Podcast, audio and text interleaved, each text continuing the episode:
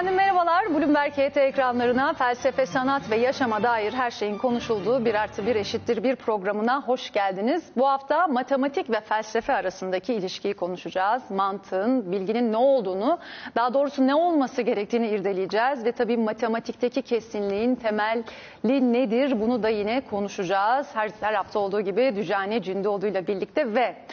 Tüm bu soruları bizi ulaştıracak en yetkin isimlerden biri Profesör Doktor Ali Nesin yine bizimle birlikte bu hafta konuğumuz. Hoş geldiniz efendim. Hoş bulduk. Estağfurullah. Peki şimdi matematik ve felsefenin ilişkisini konuşacağız demiştim. Yineliyorum sözümü ve bir giriş yapması için sözü Dücani Cündoğlu'na bırak- bırakıyorum. E, Teşekkür ederim. Ee, ben anılardan, e, günlüklerden ve mektuplaşmalardan hareketle e, bir bu çetrefilli konuya giriş yapmak istiyorum. Bu konulara da biraz e, düşkünümdür. E, işte anılar bilinir ama e, mektuplaşmalar dendiğinde işte Kemal Tahir'le Nazım Hikmet'in mektuplaşmaları malum. Ee, Enver Paşa ile Naciye Sultan'ın mektuplaşmaları, ee, Van kardeşi Theo'nun mektuplaşmaları, Kafka ile Milena'nın mektuplaşmaları, Marx'la Engels'in mektuplaşmaları yani say say bitmez. Ee, itiraflarda da işte sen Agustinus veya Jean-Jacques Rousseau'nun itirafları akla geliyor. Dolayısıyla bir düşünce adamını tanımak, bir dönemi, bir meseleyi aydınlatmak, onun bağlamıyla e, okumak, yorumlamak gerekiyor. Türkçe'de e, okunabilecek belki e, ilk üç mektuplaşma diye sorulsa bana e, bu konulara biraz emek vermiş biri olarak ben Aziz Nesin'le Ali Nesin arasındaki mektuplaşmaları hiç düşünmeden e, öneririm. Burada da e, Ali Nesin'i bulmuşken e, bu mektuplaşmalarda e, çok çok çok önemli hem ülkenin tarihi açısından hem bu akşam e, üzerine konuşmayı düşündüğümüz matematik, fizik ve felsefe arasındaki gerilimi e, 20 yaşında e, genç bir matematikçi, gelecek vaat eden bir matematikçiyle e, devrin aydınlarından e, bir aslında bu konulara epey emek verdiği halde mecburen kendisi de bunu e, ifade ediyor Aziz Nesin e, edebiyatla meşgul olan büyük bir e, edebiyatçının e, tartışmalarından e, başlamak istiyorum. Özellikle e, Sayın Ali Nesin o zaman e, eğitimini kısaca bir hatırlatayım. İşte Saint Joseph'te ortaokulu bir anlamda bitiriyorsunuz. Bir, bir anlamda bit- bitirdim. Yani bitiriyorsunuz yani. E, ama liseyi başardım. liseyi e, Lozan'da e, okuyorsunuz. E, lisans için Paris'e gidiyorsunuz. Orada e, Diderot yanlış hatırlamıyorsam değil mi üniversitesinde? Ee, yok şey Marie Curie.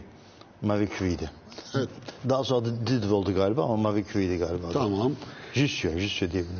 Evet. E, sonra da doktora için de Amerika'ya e, Yale Üniversitesi'ne gidiyorsun. Şimdi benim e, dikkatinizi çekeceğim yer özellikle e, 27 Ağustos 1976 tarihli tarihinden itibaren yapılan mektuplar. Yani siz liseyi bitirmişsiniz. E, matematikteki şeyiniz, başarınız e, çok açık. Siz zaten kendinize fevkalade güveniyorsunuz. Fakat e, baba biraz dominant. Fiziğe sizi yönlendirmek istiyor. Ama açıkça oğlum ben bir şey söylemiyorum. Yani yine sen bilirsin diyor ama siz tabii babanın e, satır aralarında söylemeye çalıştığı şeyi okuyorsunuz. Ve e, çok önemli bir o dönemin e, hakikaten de Cumhuriyet döneminin de en azından Cahit Arflardan sonra en önemli isimlerinden e, Feza Gürsey ile mektuplaşıyor. Ali'yi ne yapacağız diye. O sırada e, benim anladığım e, siz babanızı biraz frenlemek için ben önce matematik okuyayım sonra fiziği okurum filan diyorsunuz. Fakat şeyden e, babanız Feza Gürsey ile yaptığı mektuplaşmalardan ya da konuşmalardan size bazı aktarımlarda bulunuyor. Ben bir tanesini matematik tarihi bakımından çok önemsiyorum. Benimle ilgilendiğim bir konuyla alakalı bu satırlar. Ee, Feza Gürsey'i ilk kez görüyordum. Çok beğendim. Alçak gönüllü bir genç bilgin. Senin önce matematik sonra fizik yapman konusunda aynen şöyle söyledi. Ali yanılıyor. Önce matematik sonra fizik yapılabilir sanıyor. Matematik öyle bir konudur ki bir kez daldı mı artık sonu yoktur. Bir daha ondan hiç kurtulamaz. Madem matematiği seviyor öyleyse matematikçi olsun. Boşuna dağılmasın. Fizikçi olmak istiyorsa fizikçi olsun. Şimdi e, babanız buradan hareketle e, size yine fizikçi olmanızı istiyor ama çünkü fiziği somut, matematiği soyut buluyor. E, birazdan zaten açıklayacağım. Matematiğin sonu felsefeye varır evladım diyor.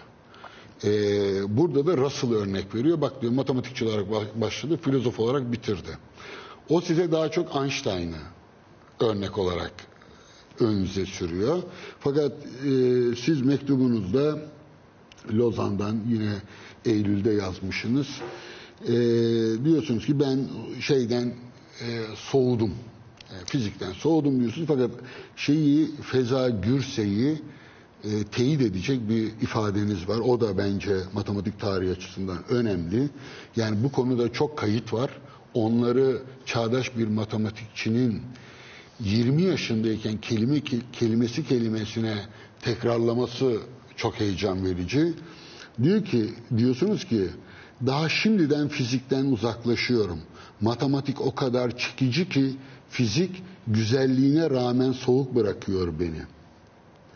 Eğer fizik yaparsam üniversitede de başaracağıma eminim. Hatta iddialı bile olurum ama sanki matematik okumazsam eksik adam olurmuşum gibi bir his var içimde. Şimdi burada başlıyor babanızla sizin aranızdaki gerilim. Siz tabii e, bunu da izleyicilerin takip etmesi için söyleyeyim. Yani bunların yazılması gerekir aslında. E, bir nehir söyleşiniz var. O e, söyleşi okunmadıkça bu mektuplaşmalar biraz boşlukta kalır. Çünkü anlıyoruz ki babanızınla sizin aranızdaki e, manzaranın e, şeyi bir iceberg gibi altta çok daha derin. Mesela mektupla bu mektuplaşmaları okuyan herhangi bir okur işte e, babacığınız e, kitaplarından gelen teyitlerle sizi okutmaya çalışıyor. Siz şanslı bir çocuk gibi görünüyorsunuz. Ama arkada çöplerden belki bir şeyler toplayacak kadar yoksul kalan, e, ne bileyim üzüm, üzüm sepetleri taşıyan, yani e, geçinmek için her işi yapan bir Ali Nesin bu mektuplarda görünmüyor. Yani baba görmediği için, babanın görmemesi gerektiği için biz de göremiyoruz. Şimdi e, hızlı e, devam edeyim. E, burada Aziz Nesin sadece e, şöyle söylüyor. Kendisinin çok farkında. Diyor ki ben bir bilgin olmak isterdim. Matematikte ve fizikte ve bütün doğa bilimlerde olağanüstü bir yeteneğim vardı. Ama doğrusu başka bir şey olamadığım için yazar olmak zorunda kaldım. Bir baba bencilliğidir bu. Yani burası çok harika sizi e, domine etmeye çalışırken bir anlamda yönlendirmeye çalışırken bunun kendi e, duygularıyla, kendi geçmişiyle alakalı olduğunu da olduğunun da farkında.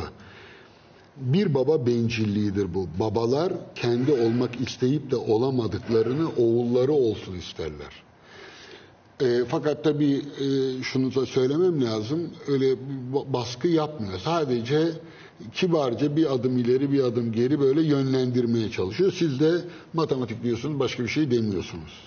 sadece felsefeye ilgi duyduğunuzu ve felsefe okuduğunuzu söyleyince matematikle birlikte iş biraz ciddileşiyor. E, şu sözünüzü hemen okuyayım. Bence artık matematik, fizik diye bir sorun kalmadı. Tarihini de söyleyeyim bunun. E, Ekim 76, 25 Ekim. Bence artık matematik, fizik diye bir sorun kalmadı. Matematiği seçtim. Zaten fizikten gittikçe soğuyorum. Çok somut geliyor. Mantığa aykırı gibi geliyor ama soyutlamayı hiç zorluksuz anlıyorum. Somutu anlayabilmek içinse güçlük çekiyorum. E, bu muhteşem tabii bu satırlar. Ve babanız tabii e, bana aykırı geldi diyor. Fiziği somut, matematiği soyut görmeniz.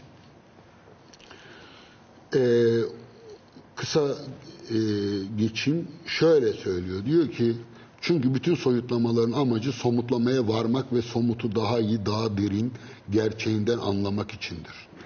Yoksa bunun tersi soyutlamak için soyutlama olur ki sonu saçmalıktır. Yani gerek matematiksel, bu çok önemli, gerek matematiksel gerek felsefi bütün soyutlamanın amacı doğayı, toplumu ve insanı yani dünyadaki en gerçek ve en somut olan şeyleri daha iyi anlamamızdır. Daha açıkçası en soyut matematik işlemleri bile sonunda elektrik lambasını yakmak, yemek pişirmek, ısınmak, toplumu düzene sokmak ve insanı mutlu etmek gibi somut amaçlar içindir. Ben bu satırlara katılmıyorum tabii. Ee, yani bu matematikle ilgili e, Aziz Nesin'in e, 76'da bu söyledikleri aslında biraz daha e, aşağıdan bir örnek verilebilir. Mehmet İzzet e, Almanya'da e, Türkiye'ye geldiğinde Yusuf Akçur'a kendisine e, evladım orada ne tahsil ettin diyor. Mehmet İzzet de utana sıkıla felsefe tahsil ettim efendim diyor. Bunun üzerine Yusuf Akçura diyor ki bize filozof değil demirci lazım diyor. Cumhuriyet'in ilk yılları.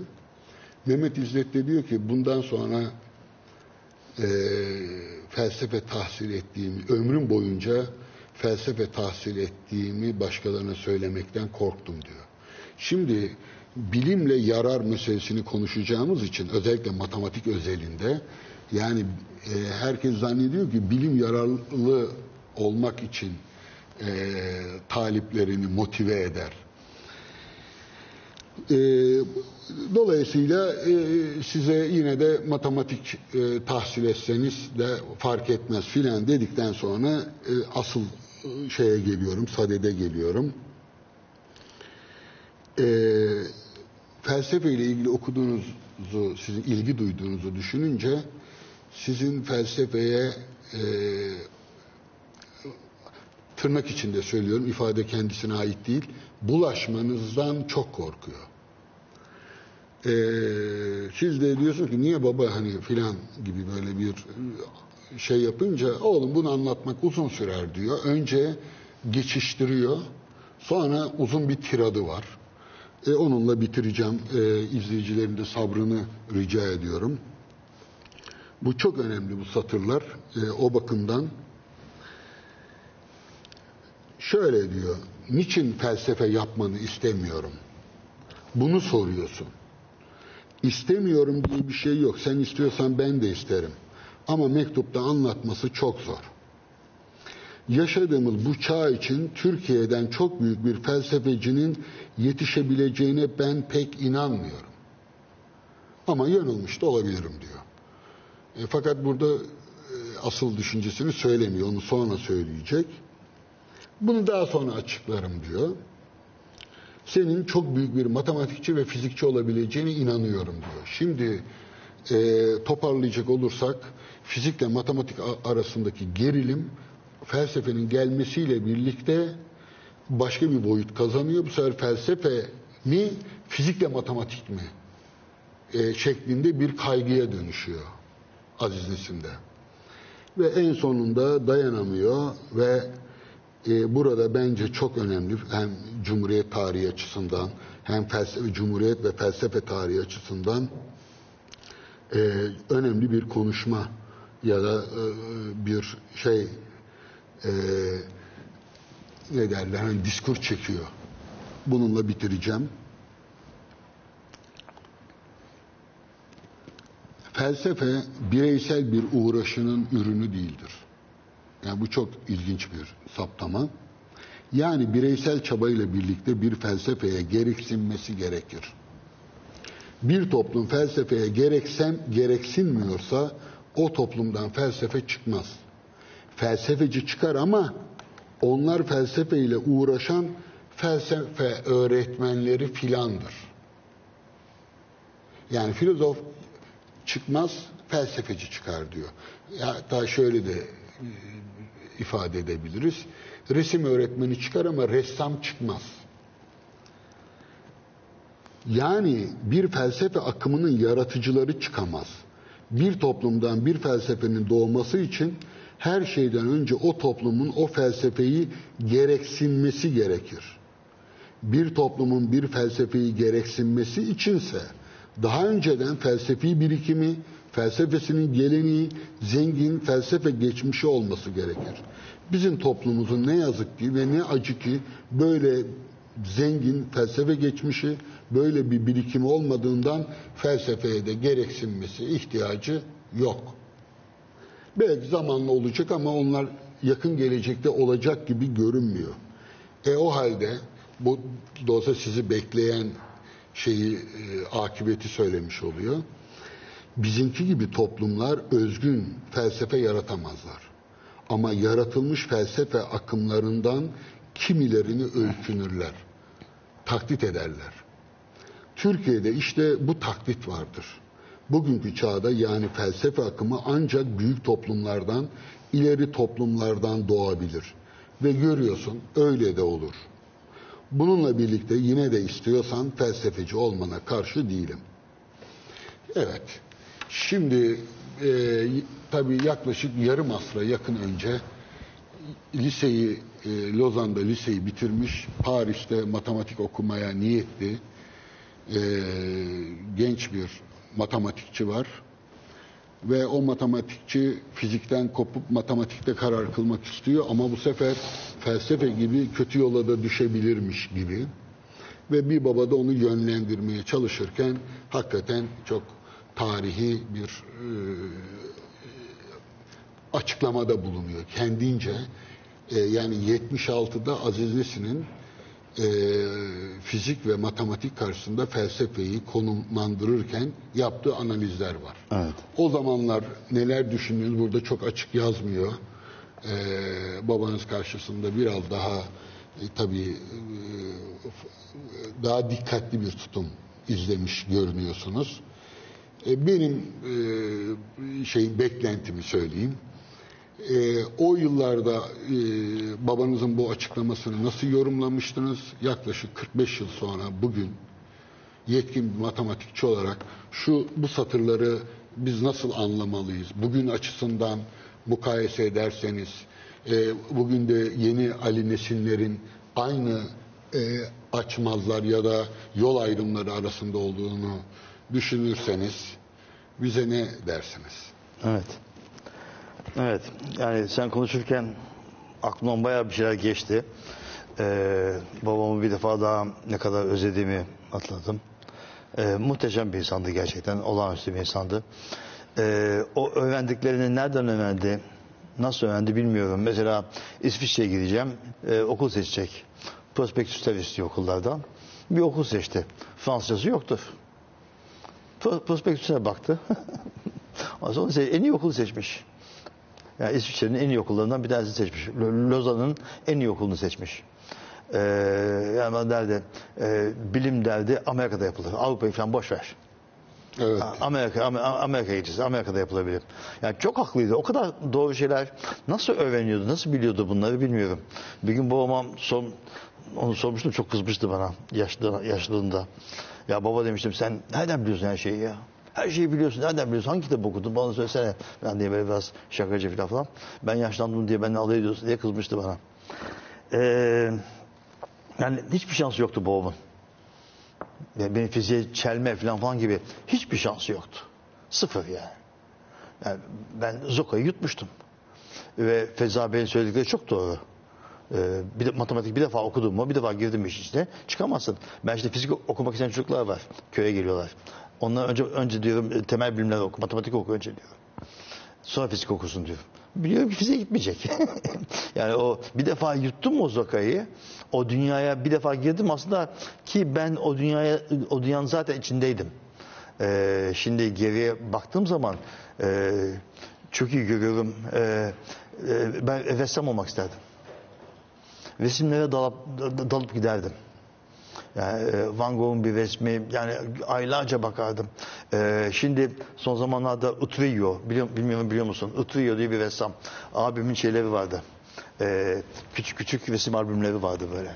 Ee, 20 tane filan. En fazla Utrillo'yu severdim. O kadar sade, o kadar basit geldi. Sokak resimleri, şehir resimleri. Utrillo, e, U, T, R, I, L, L, O. Ee, dinleyicilerimiz baksınlar. Ee, gösterişsiz. Ben güzel güzelim demiyorlar. O kadar sade, o kadar onun için dalığa giderdim böyle.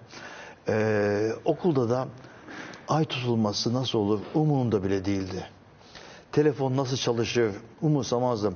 Babam e, işte Sovyetler Birliği'ne gitti. Oradan bayağı teklif, telif hak kazanıyordu. E, para getiremiyordu Türkiye'ye ama e, eşya getirebiliyordu, hediye getirebiliyordu. Bize fotoğraf makinesi getirdi. Birkaç tane getirdi. Kardeşim Ahmet hemen onları açıp bozardı. Ya o açma diye açıyorsun. Nasıl çalıştığını öğrenmek istiyorum. Ya ne yapacaksın ya? Bırak ya çalışıyor işte. Ha, açar bozardı. Benim hiç umurumda değildi. Ee, okulda da sıkılırdım e, çok. Ee, ilkokul öğretmenim öldü zavallı yakın zamanda öldü. Çok da iyi bir öğretmendi. Ee, 40 yılın başında bir işi çıkardı. Bize o zaman yaramazlık yapmayalım diye zor bir problem verirdi. Altından girip çıkardım saatlerce. Nasıl hoşuma giderdi, nasıl hoşuma giderdi. Birisi bir e, iskambil kağıdı oyunu göstermiş. Bir kağıt tutuyorsun, buluyor o kağıdı. Belli ki el çabukluğu yok. Akıl meselesi.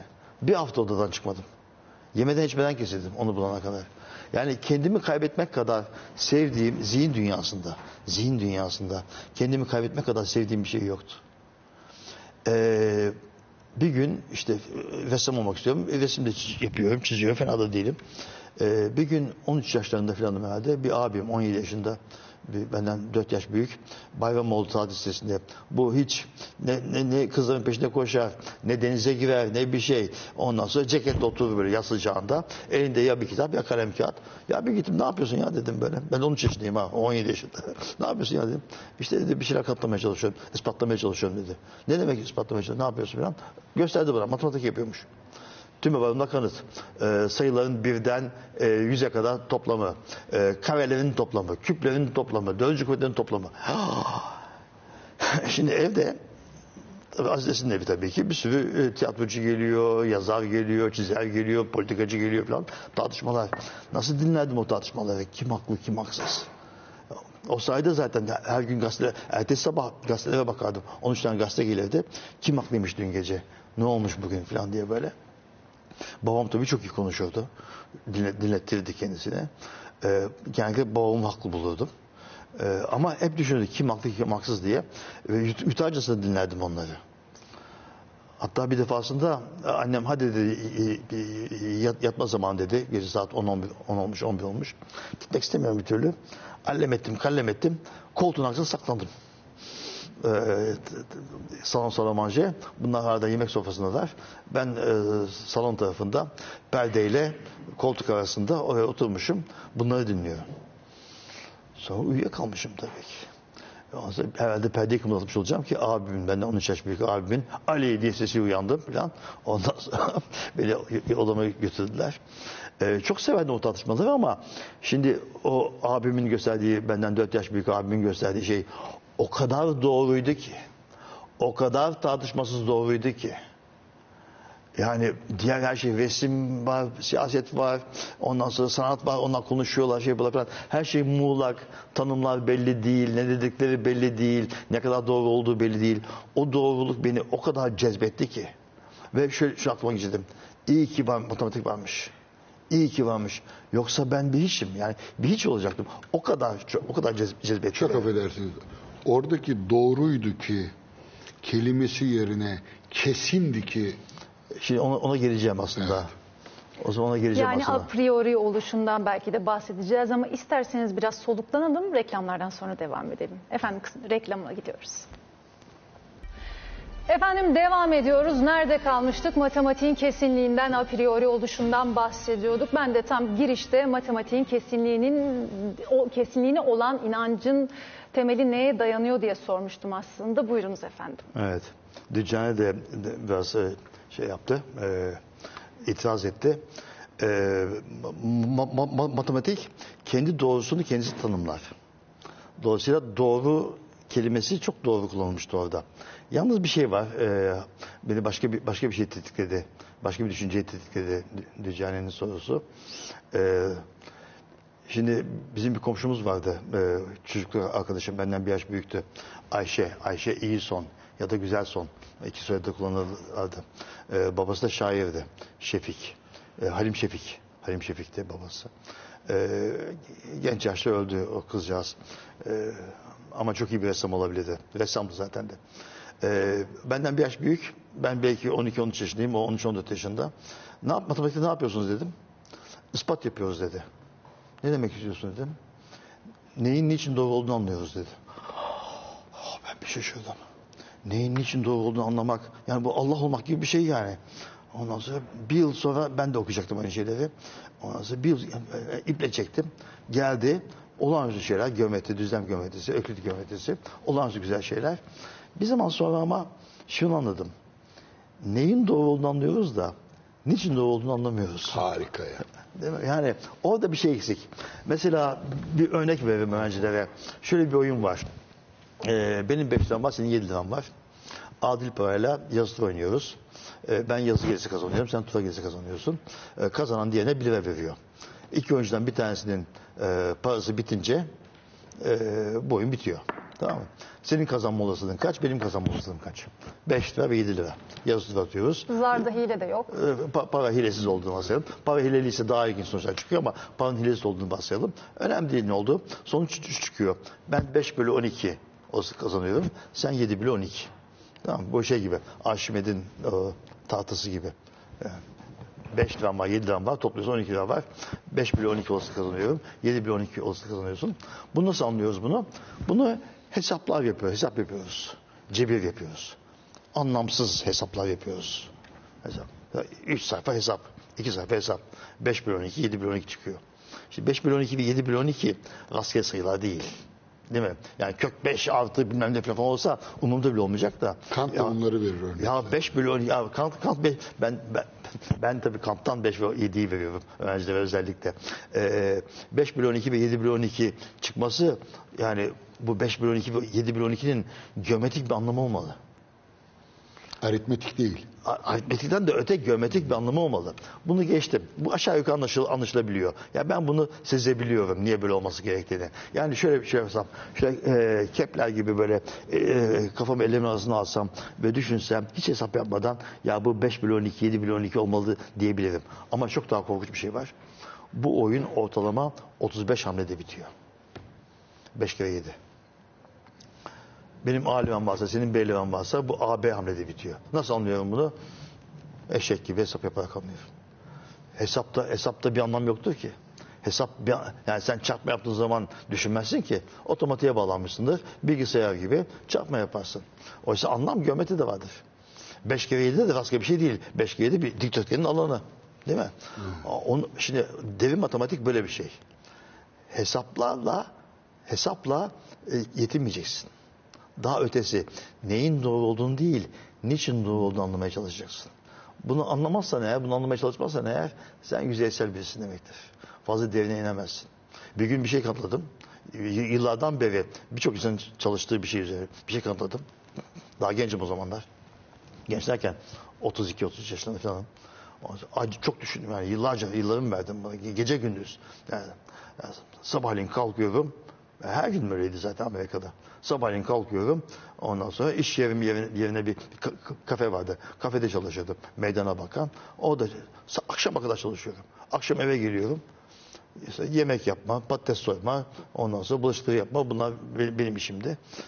İş, iş bölümünde. Ondan sonra çocukları yatırma. Ondan sonra tekrardan şeye. Ondan sonra uyuyabilirse uyuyor tabii ki. Böyle bir gün iki gün değil ki. Hiçbir şey bulmadan. Hiçbir şey bulmadan. Hiçbir şey bulmadan. Düşünebiliyor musun? Nasıl bir, nasıl bir hayat bu böyle? Okyanusta sahil yok. Hiç bilen yok, anan yok, baban yok, öğretmen yok, hoca yok, bilmem ne yok, Google yok bir şey. Kimse bilmiyor ki. Yani o çok güzel bir, duygu ya. Kimsenin bilmediği bir soru üzerine düşünmek kadar egoyu tatmin eden bir şey olamaz. Müthiş. Peki Evet. matematik keşif midir, icat mıdır Ona, ona, ona olsam. Şu, şu bitireyim ama önce. Evime gidiyorum bir gün. Hiç bunlardan düşünmüyorum. Kaliforniya'da böyle eve e, çalışma yerine eve gitmek için böyle bir tepe vardı. Böyle yemyeşil ağaçlı bir tepe. Oradan geçecek. Bunu düşünmüyorum bile.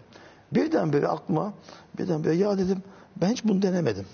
Bir hes- hesap yapıyor. Çok cebir, cebirsel bir şey. Hiç bunu denemedim dedim. Ondan sonra o kadar zaman çalışmışım. Hiç o aklıma gelen yöntemi denememişim. Nasıl olmuşsa. Eve geldim ama gel ki çalış. Karım var onu yap bunu yap falan diye. Ondan sonra bulaşıkları yıkıyoruz. Ben ne yapıyorsun falan. Çocuklar yattı. Hemen oturdum. Beş dakika içinde çıktı. İnanmadım tabii ki. Ama önce şöyle bir şey olur. Bir şey bulduğunuz bir şey kanıtlamaya, çalış, kanıtlamaya çalışıp uzun zaman bulduğun, zannet, bulduğun zaman hemen doğru mu diye bakmazsın. Önce bir kalkarsın, şunun bir keyfini süreyim dersin. Çünkü yanlıştır. Alçak yanlış olur hep. Yani öyle e, kolay değil ki öyle. E, bir de bazen hissedersin. Ya böyle olmaz bu kadar kolay çıkmaması lazım diye. Ama şöyle bir dolaşırsın. Yani evde evdeydim o zaman. Şöyle bir dolaştım bir Napolyon edasıyla. Ondan sonra oturdum. Lan doğru. Sabaha kadar. Sabaha kadar. Sabah saat 7'ye kadar. Ondan sonra 7'de hemen okula gittim. Bir arkadaşım vardı. Rus bir arkadaşım vardı. Bu, bu konularda birlikte çalışıyorduk. Onu Sovyetlerden davet etmiştim. Ona gösterdim. Doğru dedi. Ama o zaten her şeye inanır. Bu, eee, ta Batı Doğu kıyısında oturan hocam vardı. Ona yolladım. Bir hafta boyunca ses çıkmadı. O sonra telefon ettim. Ya önemli bir şey. Ne yaptığını anlamaya çalışıyoruz dedi. Hesapla çıktı çünkü. Hesap anlamsız da bir, bir, arkasında bir geometri olması lazım. Anlam geometri de vardır. Bak mesela bir boyutlu uzayı biliyoruz. Bir boyutlu uzayda her noktayı bir sayıyla gösterirsin. İki boyutlu uzayda koordinatlar vardır. iki koordinat vardır. Doğal olarak. A ve B ikili. Üç boyutlu uzayda A, B, C. Dört boyutlu uzayda A, B, C, D. Anlamsızlığa girdik mi? Girdik. Beş boyutlu uzayda A, B, C, D, E. Eyvah. E, sonsuz boyuta kadar gidebiliriz değil mi? Yani köyde bunu gösteriyorum. So- e, 8 boyutlu kübün daha lise öğrencileri bunlar. 8 boyutlu kübün içindeki e, e, kaç e, kaç tane 5 boyutlu alt kübü vardır falan gibi. Böyle şeyler çocuklar tabi şeyle soyutlamayla yani cebirle. E, cebir anlamsızdır. Anlamsız olduğu için de uçabilirsin. Geometri prangalardır. Babamın dünyası prangalar. O babamın o bahsettiği dünya Bazı prangalar. ha, ba- Uçmayı engelliyor. uçmayı engelliyor. Evet. Peki orada bir e, kelime kullandınız. Yani ben aslında onun doğruluğunu sezebilirim dediniz. Evet. Şimdi e, şeyde Arapçada hat diyorlar ama Türkçe'de sezgi. E, Descartes de malumunuz aynı tabiri kullanıyor. Poincare'nin anılarından da biliyoruz. Şöyle bir teori de var.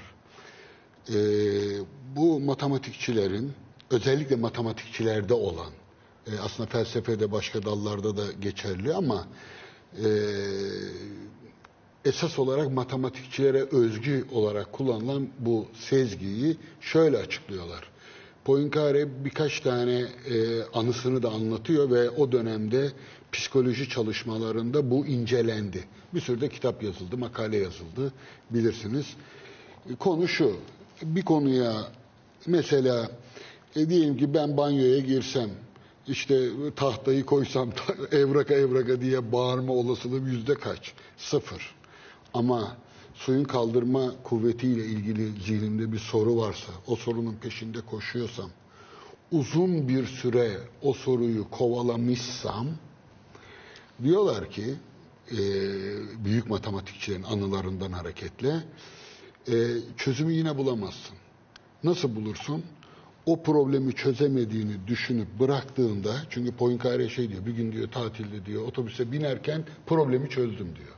Yani bu sezgi problemi çözme o aydınlanma anı e, probleme odaklandığınız o yoğun e, artık yemeden içmeden kesildiğiniz o anlarda değil artık tükeniyorsunuz çözemedim diyorsunuz bitiyor defteri koyuyorsunuz dışarı çıkarken ne bileyim bir topa vururken denizde yüzerken otobüste giderken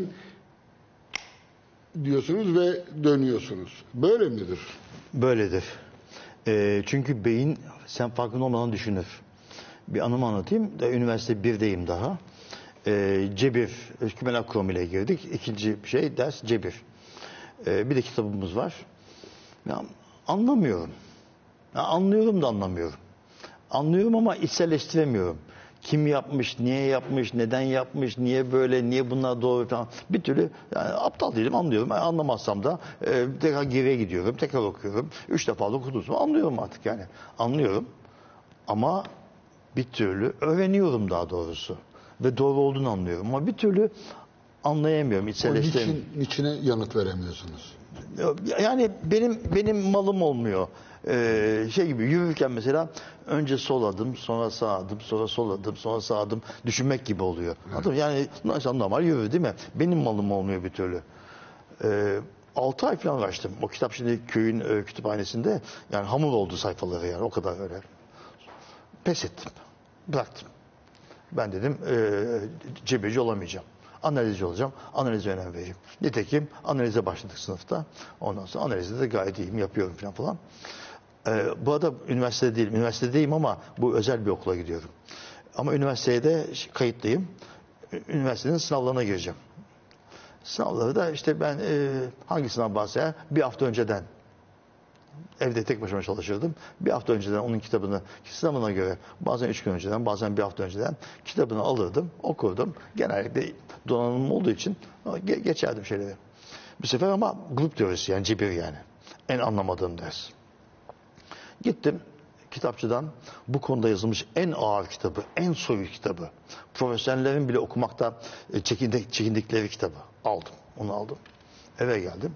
Masama geçtim. Çünkü babam öyle derdi. Masada çalışacaksın derdi.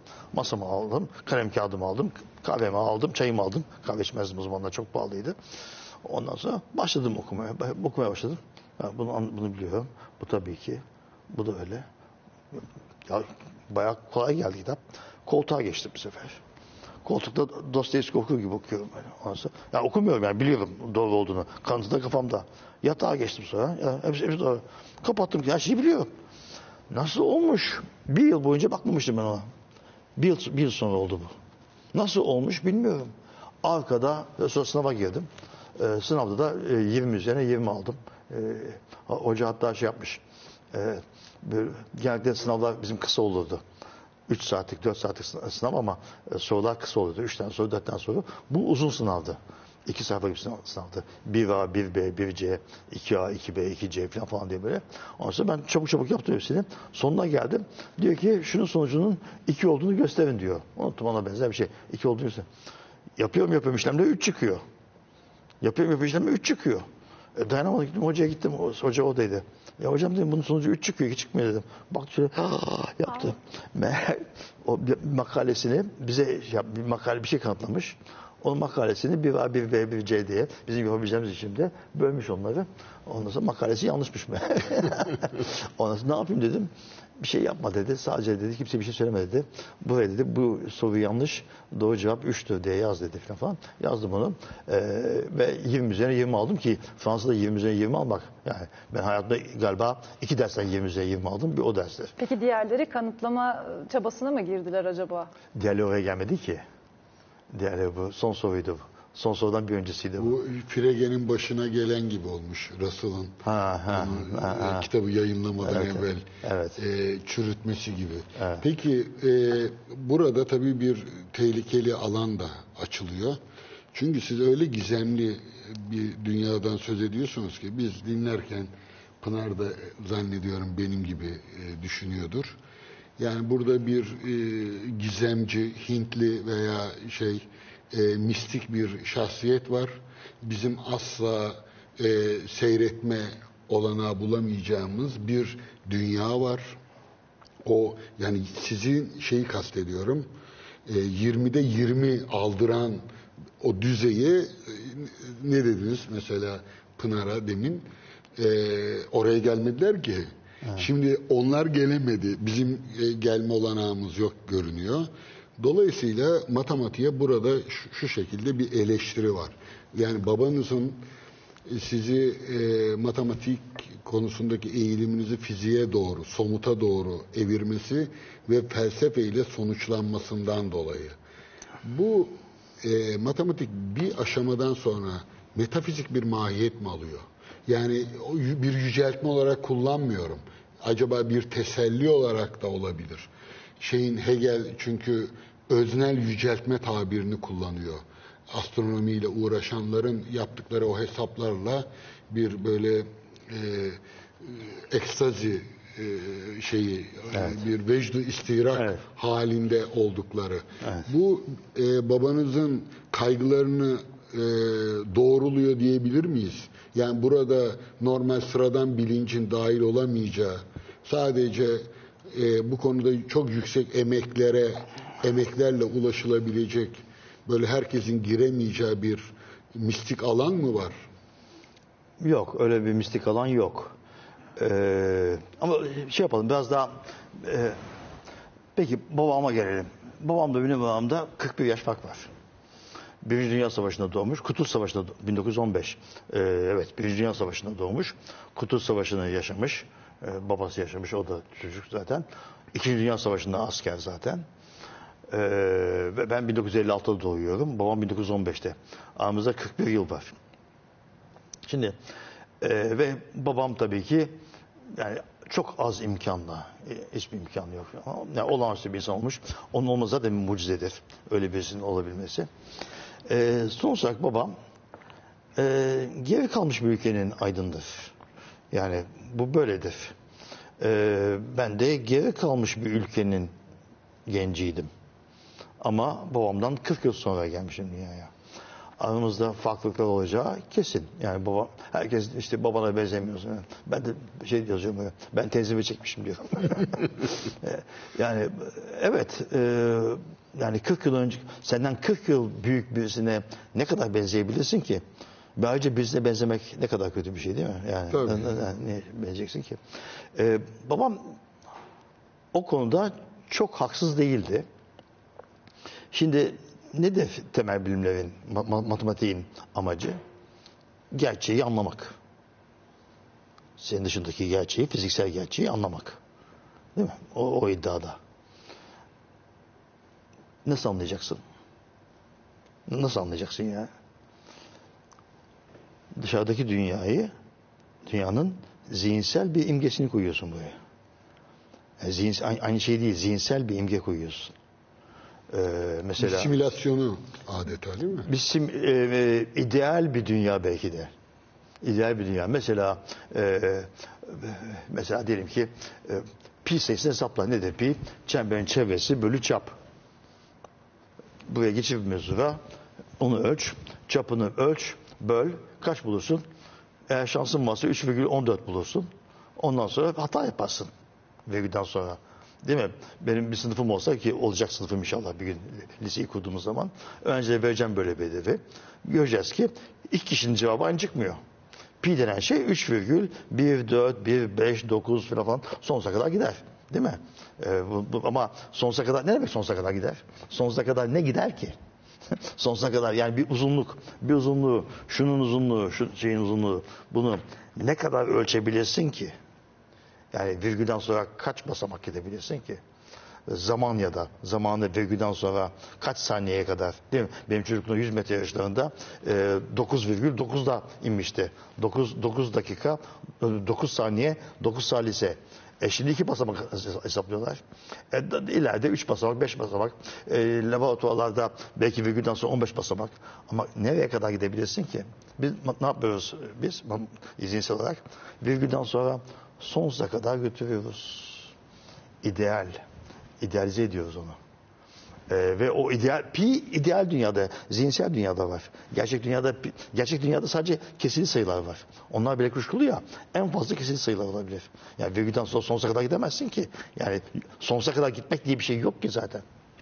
İdealize ediyoruz ve bu dünyanın idealize edilmiş bir formu burada. Şimdi ne yapacağız? Bir takım akıl yürütmelerde bulunacağız. Değil mi? Mesela diyelim ki ben size e, Macarca biliyor musunuz? Yok hayır maalesef. Bir kelime bile biliyor musunuz? Sanırım hayır. Ya peki. Ben size Macarca bir cümle verdim. Ondan sonra bunu anlamanız için, okumanız için ve ayrıca size yardımcı olsun diye bir sözlük verdim. Sözlük de Macarcadan Macarcaya. Teşekkür ederim. Yani ne yapacaksınız? Biz, bak, alfabeyi biliyorsunuz. Bakacaksınız bir kelimeye. Karşılığı yine Macarca. O kelimelere bakacaksın. Onun da karşılığı Macarca. Hiçbir şey anlayamazsın. Değil mi? Bir gerçeği bulmak için, yeni bir şey bulmak için başka bir şey bulmak lazım. Yani hipotetiktir gerçekten. Ya bir bir yani bir, bir şey varsayman lazım. Bir şey varsayıp onun üzerine bir şey e, sö- söylemen lazım. E, bunlar da aksiyonlarla olur. Aksiyonlarla. Şimdi ne yapıyoruz biz? Bakıyoruz dünyaya ve aksiyonları anlamaya çalışıyoruz. Yani önce gerçek üzerine aksiyonlar yazıyoruz. Aksiyonlar kabul ediyoruz. Sonra hipotezler değil mi? Bu aksiyonlar hipotez zaten. Ha, aynı aksiyonlar hipotez. tamam. Ondan sonra bir de şey lazım. Tamam aksiyonlar burada. Bunları doğru varsayıyorsun. Ondan sonra nasıl akıl yürüteceksin? Akıl yürütme kuralları. Çıkarım kuralları denir. Mesela işte e, Sokrates bir insandır. İnsanlar ölümlüdür. Demek ki Sokrates ölümlüdür. Tamam, bu bir akıl yürütme şey- şey yöntemidir. Bunlar bir akıl yürütme yani adım atma. Yani bunları biliyorsun. Bunlardan yeni gerçekler üreteceksin. Da neyi yapmaya hakkın var? Bu da mantık. Man- mantığa girer. Şimdi o aksiyonlar ne olmalı? Ee, tuhaf bir biçimde doğal sayıları toplamayı ve çarpmayı anlayabilecek yeterlilikte bir aksiyon sisteminin çelişkisiz olduğunu kanıtlayamıyorsun. Bertrand Russell'ın bulduğu e, paradoks vardı ya. Evet. Ha, ondan sonra Hilbert falan, falan bir sürü insan demişler ki Gödel, ya, gö- çelişki ol, matematikte çelişki olmadığını kanıtlayalım demişler. Gözel'de kanıtlayamazsınız demiş. Eğer yeterince zenginse aksiyon sistemin doğal sayılar yani 0, 1, 2, 3'ten bahsediyoruz. Toplama ve çarpma. Doğal sayıları toplamayı ve çarpmayı anlayabilecek zenginlikte bir aksiyon sisteminin çelişkisiz olduğunu kanıtlayamazsın. Çelişkili olduğunu kanıtlarsın. Nasıl kanıtlarsın? Bir paradoks bulursun. Nitekim geçenlerde çıktı birisi. Birisi çıktı, e, e, önemli de birisi, bir Japon matematikçi, e, saygıdeğer birisi yani. Ben çelişki buldum dedi. Ve bulduğu için bir sürü aksiyon var da en masum aksiyonlardan çelişki buldum dedi. Ben hayır dedim. Mümkün değil. Yanlış yapıyor. Bir yerde bir yanlışı var. Arkadaşlar tartıştık. Nereden biliyorsun falan. Bilmiyorum dedim ama felsefi olarak öyle olmaz lazım. Çünkü bu dünya var. Eğer o aksiyonlar çelişik olsaydı bu dünya olmazdı. Bu dünya oldu. Çünkü en masum aksiyonlar. Şimdi e, başka aksiyonlar da var. Onlar tehlikeli aksiyonlar. Ama bunlar tehlikesiz olduğu addedilen aksiyonlar ama yeterince zenginler ki doğal sayıları toplamayı ve çarpmayı anlayabiliyor. Yani o aksiyonların çelişkisiz olduğunu, olduğunu kanıtlayamayız. Ama çelişkili olduğunu kanıtlayabiliriz. Nitekim bu arkadaş da çelişkili olduğunu kanıtladım diye ortaya çıktı. Hayır dedim. Nitekim bir iki yıl sonra yanlış yaptı anlaşıldı. Yani bu aksiyonlar, o aksiyonların ben çelişkisiz olduğunu inanıyorum. Çünkü çok doğal aksiyonlar. O aksiyon, o doğal o aksiyonlar, onlar mühendislerin kullandıkları aksiyonlar. Mühendisler, mü- mühendisler için o, o kadar yeter. 7-8 tane, kaç tane? Ya 6 ya 7 tane aksiyon.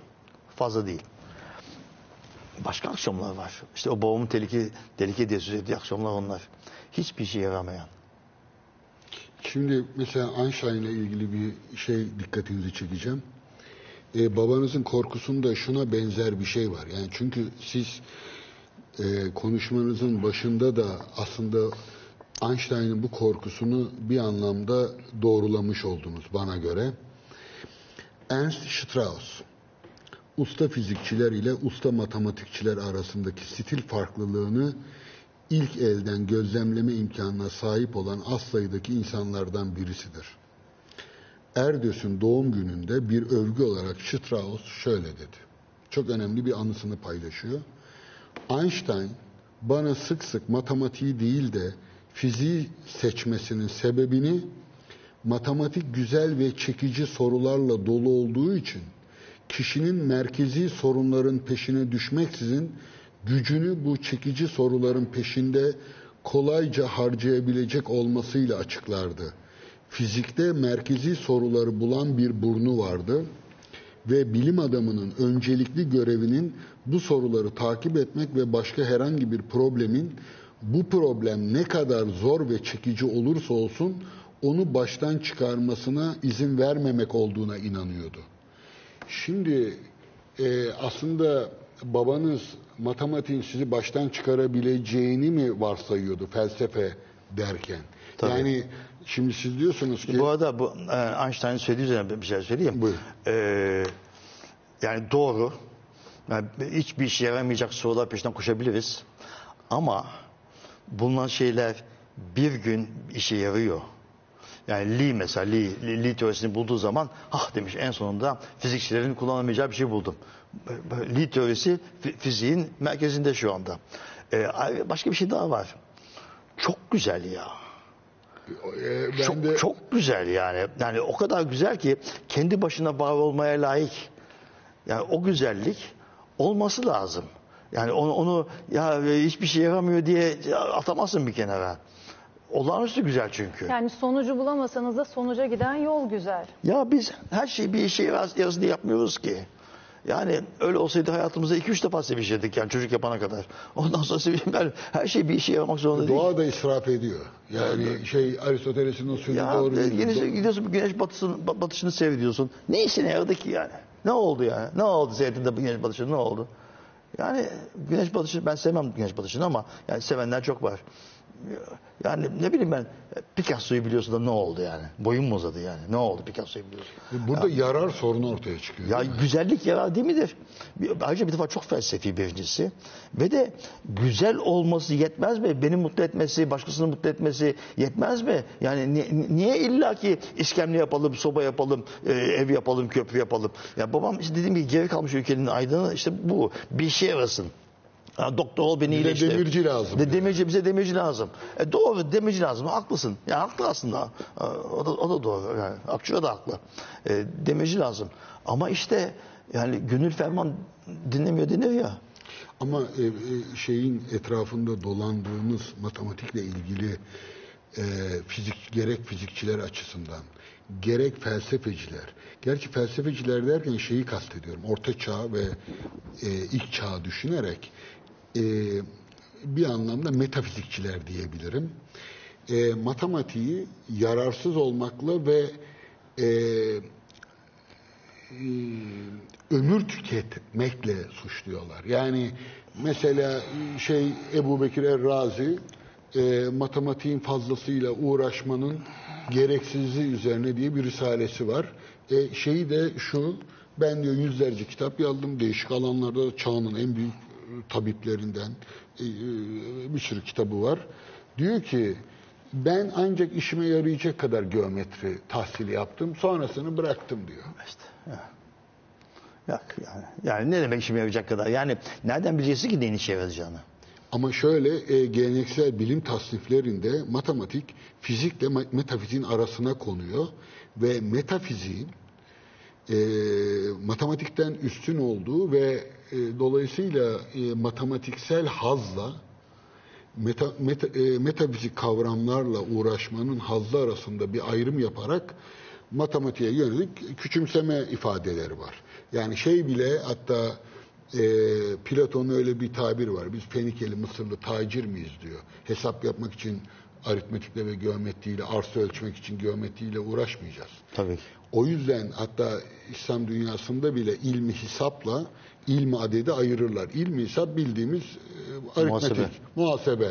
Ama e, ilmi adet sayının doğası nedir, özü nedir e, anlamında daha e, ama işte buradaki fizikle e, matematik arasındaki gerilimde fizikçiler matematiği e, bir anlamda gökyüzünde uçuş olarak yani siz öznel olarak o aldığınız hazzı zaten burada ben gözlerinizden de okuyorum. Anlatırken bile o dünya bambaşka bir haz dünyası olarak baştan çıkarma Einstein'ın tabiriyle bu bir baştan çıkarıcılık olarak bilim adamını doğadan kopması olarak adlandırıyor. Gerçi siz onu aslında yanıtladınız. Ee, o uçuşlar bile bir süre sonra fiziğin işine yarıyor Tabii ki. diyerek. Tabii ki.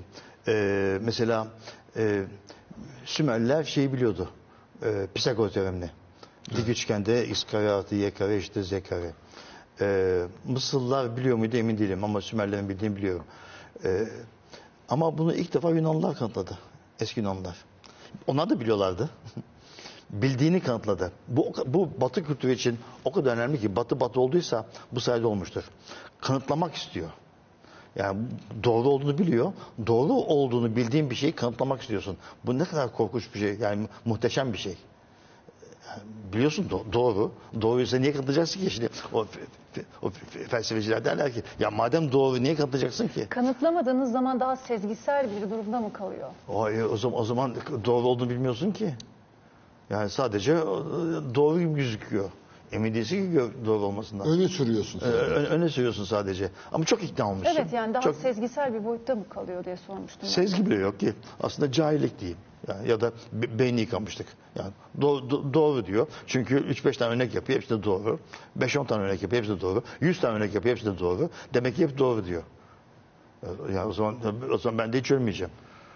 Yani çünkü bu kadar zamanda ölmediysem eğer bundan sonra biraz zor yani. E- Eğer aynı şekilde düşünürsek. Değil mi? Yani tabii ki. Yani, Ee, yani e, bir işe yaramıyor doğru değil. Bütün bunlar şu, şu, şu namussuz hepsi e, temel bilimler sayesinde.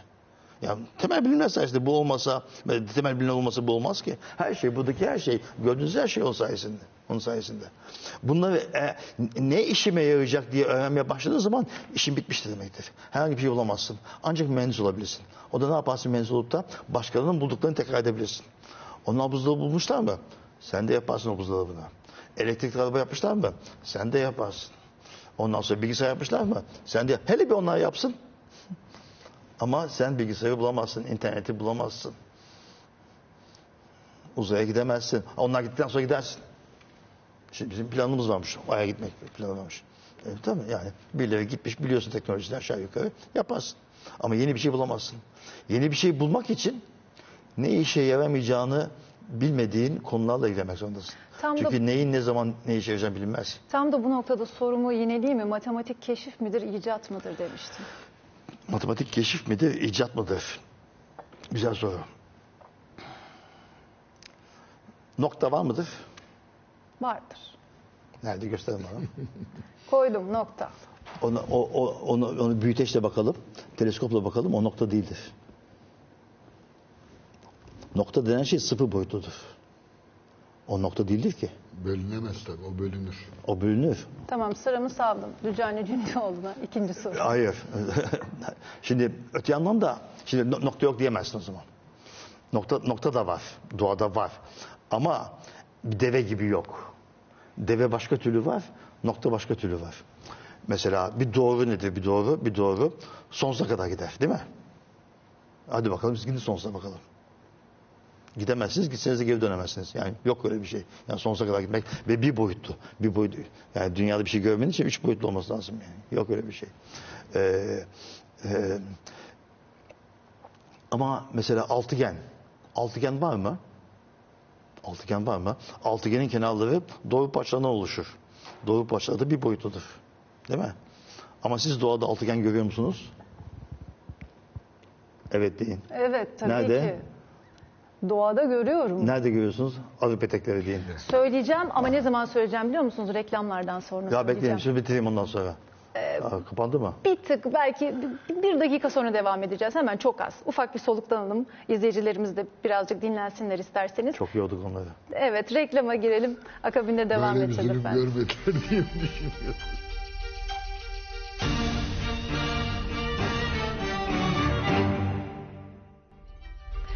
Efendim devam ediyoruz. Matematik keşif midir, icat mıdır? Burada kalmıştık. Hatta altıgenlerde bal peteklerinden de tam da bahsediyorduk. Ben sizin sorularınızı cevaplamaya çalışıyordum açıkçası. Çok çok az bir matematik bilgimle hatırımda kalanlarla buyurunuz efendim. Soruyu bilmeyince kestiniz. Biraz öyle oldu galiba kaçamak oldu evet. Yani altıgen şimdi altıgen var mı yok mu? Altıgen normalde yok. Bizim zihnimizde olduğu için altıgen mükemmel bir altıgen yok. Açıları 120 derece midir? Kaçtır onların şeyleri? E, Kusursuz bir kusursuz altıgen. altıgen yok. Ama arı peteklerine baktığı zaman akıllı bir insan orada altıgeni görür. Altıgen o arı peteklerinin ortalamasıdır. O arı petekleri sana altıgen, altıgen, altıgen, altıgen diye fısıldar. Bizim görevimiz de onu duymak, onu görmek. Ee, mesela size başka bir şey söyleyeyim. Tren rayları. Çıkın bir tren rayının üstüne. Tren raylarını görüyorsunuz. Uzakta kesişiyorlar. İki paralel kesişmemesi lazım. İki para kesişiyor. Ya inanamıyorsun, olmaz diyorsun. Yoksa trenler raydan çıkar. Dürbünle bakıyorsun. Yine kesişiyorlar ama daha uzakta kesişiyorlar. Olmaz diyorsun. Teleskopla bakıyorsun. Neyle bakarsan bak, diyelim ki tren rayları sonsuza kadar gitsin böyle. Evet. Tren rayları kesişiyor. Kesmemesi gerekiyor. Değil mi? Şimdi onu görmek lazım düzlemde. Normalde iki paralel doğru öklü düzleminde kesmezler.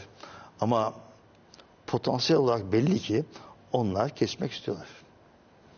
Matematikçinin görevi işte oraya sonsuza bir nokta koymak. Siz arkadaşlar burada kesişin.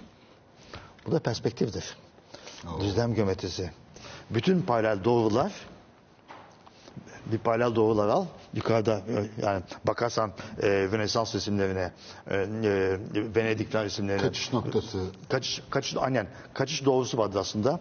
E, bütün e, paralel doğrular o kaçış doğrusunda kesişirler. E, ve o, o da tam göz hizasındadır. Bir doğru hariç bu da bu, bu doğrular. Bu doğrular orada kesmezler.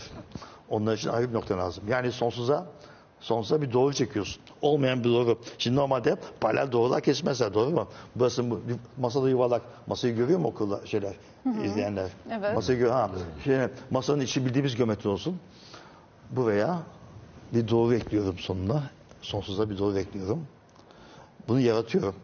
Ama aslında doğa bana söylüyor.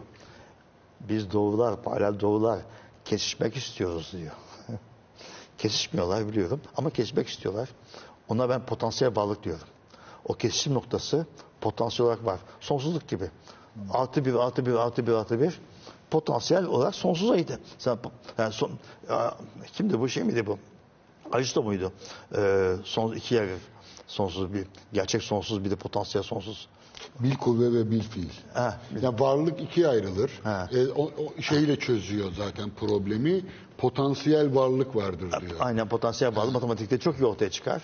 Ee, şey biraz söyledim sana virgülden sonra virgülden sonra sonsuza kadar gidiyoruz ya rakamları. Öğretmen böyle öğretti değil mi? Virgülden sonra sonsuza kadar gidersin. Yani sağa doğru istediğin kadar gidebilirsin. Peki virgülden önce Eksi sonsuz. vir, vir, şöyle nasıl yapalım mı? Kamera orada. Sayıyı yazıyorsun böyle. 364 virgül, Virgül. 2, 7, 8 istediğin kadar git oraya. Peki öbür tarafa? Öbür tarafa da istediğin kadar gidebilirsin ama sonsuza kadar gidemezsin der öğretmen. Sonsuza kadar gitsen acayip ilginç sayılarla karşılaşıyorsun. Onlar da P'sel sayılar denir. Potansiyel olarak potansiyel olarak virgülden önce değil ya aslında virgülden önce yani solda sıfır denir ya. solda. virgülden önce istediğin kadar sıfır koyabilirsin ya. Başka sayılar da koyabilirsin. Yani yani şimdi diyelim ki sayma sayıları doğal. 1 var, 11 var, 111 var, 1111 var, 11111 var. Hep birler birler birler birler. Şimdi normalde bunu sonsuza kadar götüremezsin sayma sayılarında. Ama potansiyel olarak bu sana işaret ediyor. Sonsuza kadar götür yahu diyor. Onu ben keşfediyorum. Şimdi bu ne kadar var doğada? Bil fiil yok. Bir fiil yok ama yani şey, deve gibi yok. Ben onu öyle diyorum. Deve gibi yok. Devenin varlığı başka bir şey. Deve, de- deveyi Allah yaratmış. Şimdi burada yani doğa yapmış neyse. Burada bu sayıları bu sonsuza kadar giden sayıları doğada görmüyorum öyle bir şeyi yani bir bir bir bir bir, bir diye böyle giden bir şeyi. Ama doğa sana söylüyor. Git sonsuza kadar git diyor. Nasıl diyor. Şimdi o da va- sual soruyor. Var, matematik var mı yok mu doğada diye. Var olmak ne demek derim. Farklı var olma biçimleri vardır. Bir doğrunun, bir noktanın, işte size bahsettiğim sonsuz sonsuzun, e, pi sayısının var olması, bir devenin var olması gibi var olmak, başka türlü varoluştur bu. Dolayısıyla e, e, temel matematik e, icat, şey, e, keşiftir. Bir anlamda keşiftir, bir anlamda icattır. Keşif çünkü doğanın sana söylediği o fısıltıyı duyman lazım. O fısıltı doğada var. Onu keşfediyorsun. Sonra onu icat ediyorsun zihinsel e, bir sahada. Peki doğadan hiç ilham almadan yani burada böyle bir Tabii. problem de var. Ee, zihinde e, matematikçi ürettiği yapıyı, yapılandırdığı şeyi e, daha sonra doğada takip etmek istediğinde onu doğada bulabiliyor. Hayır bulamıyor. Bazen bulamıyorsun. E, Her zaman değil ama bazen bulabiliyor. Evet, sana biraz önce şeyden bahsettim. Aksiyonlardan bahsettim. Ve masum aksiyonlardan bahsettim. Ee, ondan sonra bunun üstüne birkaç aksiyon daha var. O aksiyonlar hiç masum değiller. Şimdi bir evren var. Bizim bir evrenimiz. Matematiğin bir evreni var. O evrende, o evren diyorsun ki bu evrende diyorsun bir takım nes- nesneler var, kümeler var. Kümeler var diyorsun ve bu kümeler diyorsun şu kurallara tabidir diyorsun. Aksiyonlar onlar. Ondan sonra uğraşıyorsun biraz. Ya bu evren çok anlaşılmaz oldu. Ben bunu daha iyi anlamak istiyorum diyorsun. Bir şey daha bilsem bunun hakkında daha anlaşılır olacak ama o şeyi kanıtlayamıyorsun. Diyorsun ya ben bunu aksiyon olarak kabul edeyim diyorsun. Yani e, aslında e, gerçekte gerçeğin ne olduğuna, gerçeğin ne olması gerektiğine sen karar veriyorsun. Bu, bu da işte e, bu varsayım potansiyel varlık oluyor sizin tabirinize göre. e, potansiyel evrenlerden bir tanesi oluyor. Ama şeyi çok iyi biliyorsun. O, o, o tehlikeli aksiyonlar dedim var ya. e, o tehlikeli aksiyonlarla e, neyi kanıtlayıp neyi kanıtlamadığını çok iyi biliyorsun. Yani genellikle yazarsın. Bu teoremi kanıtlamak için şu aksiyomu kanıtladım diye o tehlikeli aksiyomu kullandım diye yazarsın oraya. Yani o, o, o, o öz- özel bir uğraş alanıdır o. Bu teorem o, bu teorem, bu ters matematik denir buna. Bu teorem hangi en az minimum sayıda hangi aksiyonlar gerekir ki bunu kanıt, bunu kanıtlanabilsin. Yani geriye dönüş. Evet, teorem kanıtlanmış. Tamam da sen belki burada biraz fazla aksiyon kullandın. Onu daha minimuma indirelim. Ne kadar minimuma indirebiliriz? Bu da e, başlı başına bir uğraş alanıdır. Mantıkta daha çok. Peki e, matematikçinin e, dünyayı bu şekilde e, zihnini kendi sadece yapılandırmıyor matematikçi.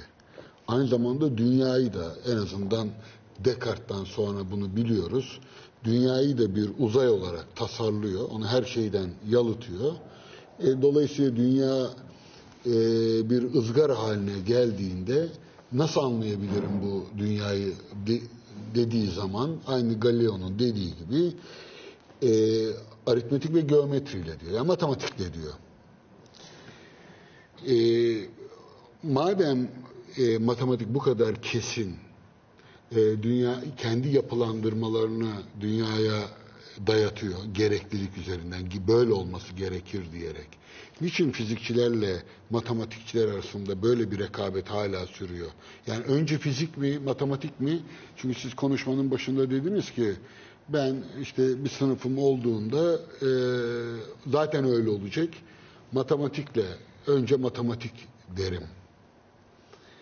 E, oysa şeyin e, Feza Gürsey'in önerisi hatırlarsanız önce fizik idi.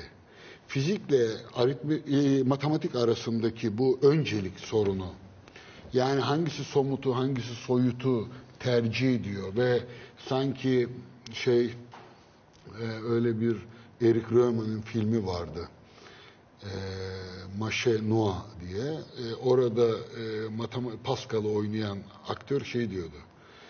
E, kız peşinde koşmaktan e, koşmak matematikten daha e, şeydir, masumdur. Çünkü matematik insanı Tanrı'dan uzaklaştırır diyor. Pascal'a bir takım göndermeler e, yaparak. Dolayısıyla e, o işte Einstein'dan da aktardığım gibi bir baştan çıkarıcılığı var matematiğin. Yani biz anlıyoruz ki fizik dünyadan daha sürtünmesiz bir şeye, boşluğa doğru yükseliyor. Bunu nasıl özellikle bilimin e, bu çağda geldiği son nokta itibariyle fizikle matematik arasındaki bu öncelik, sonralık, e, gerginliği, Öyle, öyle bir gerginlik olduğunu sanmıyorum ben. Zaten teorik fizik dediğin şey matematik zaten. Artık. Teorik fizik tamamen öyle. Yani e, e, bu kara delikler mesela e, Einstein teorisinin bir modelinde vardı. Daha sonra varlığı neredeyse kanıtlandı. E, e, o da çok e, zihinsel bir şey. Yani mesela e, ışık nedir? Değil mi? E, biz okuldayken e, dalgadır dendi. Işık denen şey dalgadır. Ondan sonra bir yıl sonra yok dalga değil parçacıktır. Fotondur dendi. Ya foton mu arkadaş ciddi yani hangisi yani dalga mı foton mu? Onun ikisi de dendi zaten. Ha, ikisi de değil. Yani, yani, yani fizik e, gerçeğin ne olduğunu anlamıyor ki. Gerçeği nasıl açıklayacağını anlatıyor. Yani Niçin, niçini mi söyleyemem? Hayır, niçini bırak. Sana ışığın ne olduğunu söylemiyor ki o zaman. Ama diyor ki eğer ışığın şöyle bir şey olduğunu tasavvur edersen eğer şunları anlayabilirsin diyor.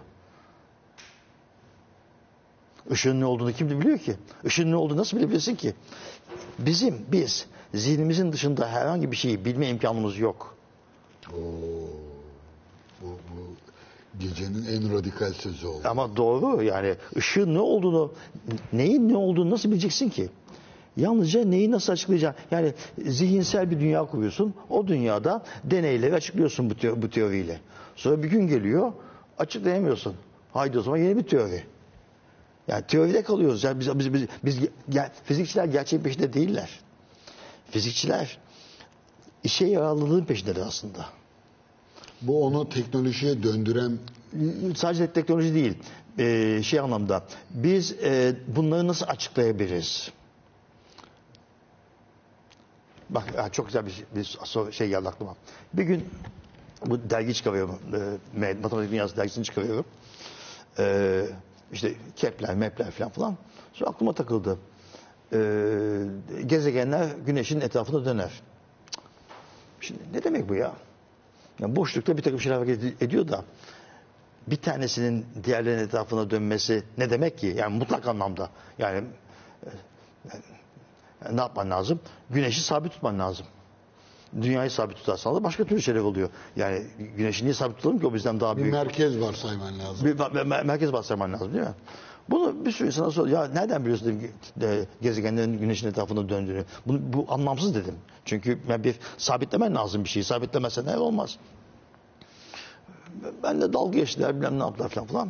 Sonra Ali Alpar vardır Sabancı Üniversitesi'nde. Astrofizikçi. Çok çok severim. Hem insan olarak iyidir hem de araştırmacı olarak da iyidir. Ona sordum soruyu. Bana söyledi nedenini. Bir dedi e, şeyde dedi e, uzayda dedi e, hemen hemen sabit hiç değiştirmeyen 3-4 tane kerteriz noktası seçersin. Onlara göre baktığın zaman yani sabitlersin. Eksenlerini sabitlersin. Onlara bak onları sabitlediğin zaman gerçekten de gezegenler dünyanın etrafında dönüyor. Bir. İkincisi senin çok hoşuna gidecek. Ben, benim gözlerimden yaş geldi neredeyse. İki. Eğer öyle varsayarsan hesaplar çok daha kolay oluyor dedi. Ha, evet. Çok güzel değil mi? Ha- Harika. Yani şimdi e, e, gezegenler güneşin etrafında dönüyor. Anlamsız. A- Ama bu çok ilginç, bu tarihsel olarak da böyle. Çünkü e, Ptolemy yani Batlamyus kozmogonisinden Kopernik'e geçerken Kopernik e, kendisi de öyle söylüyor.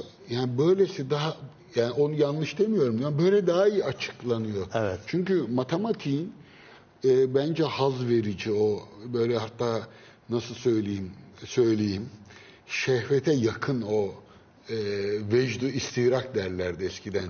Ekstazi hali, kendini kaybetme hali, bir baküsçü çılgınlık hali, e, yalınlığa olan. O yüzden matematikçilerin güzelle ilişkisi mesela çok enteresandır. Sayının güzeli olur mu? Denklemin güzeli olur mu? Matematikte daima yalına, daha yalına, daha basit olana doğru müthiş bir e, cazibe, bir çekim var. Matematikçi o yalınlığı sürekli arayan adam gibi görünüyor. Ee, sadece yalınlık değil. Ee, O daha kolaylıkla da irtibatlandırılıyor. doğallık, doğallık, Doğal. doğallık da çok önemli. Ee, Ben bir kitap yazdım, analiz kitabı yazdım. Dört cilt aslında. Ben analizci değilim. Ee, kitabı yazarken başka kitaplara bakmadım. İşkembede ne varsa en, en doğal biçimde yazdım kitabı. Ondan sonra sonra tabii baktım sağa sola bir şey unuttum mu falan falan diye. Ya bir teorem kanıtlamışım. Üç sayfa ama çok doğal bir üç sayfa. Yani herhangi birisi böyle düşünmesi lazım. Üç sayfa bir kanıt var böyle. Baktım adam bir sayfada kanıtlamış. Ya, çok da güzel ama zekice. Anlatabildim mi? Yani ben o kadar zeki değilim. Ben en doğal şeyi yaptım. Ondan sonra ya koyayım mı koymayayım mı şimdi benimkini kaldırıp koysam kitabın bütün felsefesi gidecek. Çünkü amacım öğrenciye düşünmesini öğretmek. En doğal biçimde düşünmesini öğretmek. Benimkini de koydum. Üç sayfalık kanıtı. Onun bir sayfalık kanıtını da koydum. Sonra başka kitaplara baktım. Bir yerde yarım sayfalık bir kanıt var. Onu da koydum. Ama üçüncü kanıt olarak koydum. Başka bir yerde üç satırlı bir kanıt var. Çıldıracağım. Onu da koydum tabii ki. Dört tane koydum. Ama benim kanıtı tercih ederim. Çünkü en doğru, en doğal, yani acayip zeki olmasını bekleme, bekleyemezsin bir insandan. O son kanıt mesela acayip zekice bir şey.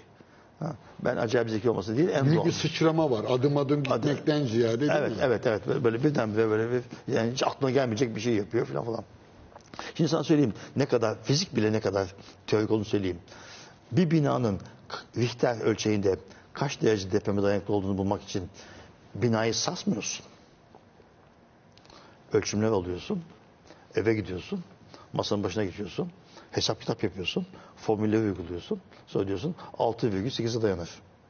Belki 7'ye dayanır. Ama 7,5'a dayanmaz diyorsun. Değil mi? Ve gerçekten uyumlu oluyor. Değil mi? Demek dış dünyayı biz zihnimize, yani biz her şeyi zihinle, başka türlü anlamak mümkün değildir. Zihnimizde bir modeli yoksa bir şeyin anlayamazsın onu.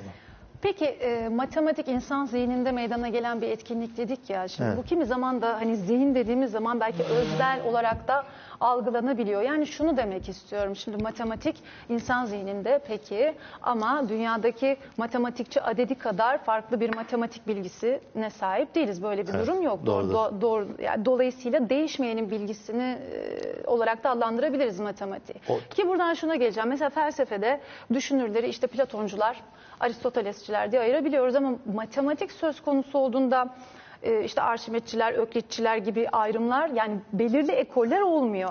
Var aslında ama siz bilmiyorsunuzdur. ama Peki. e, çoğunluk da çoğunluk aynı ekoldendir.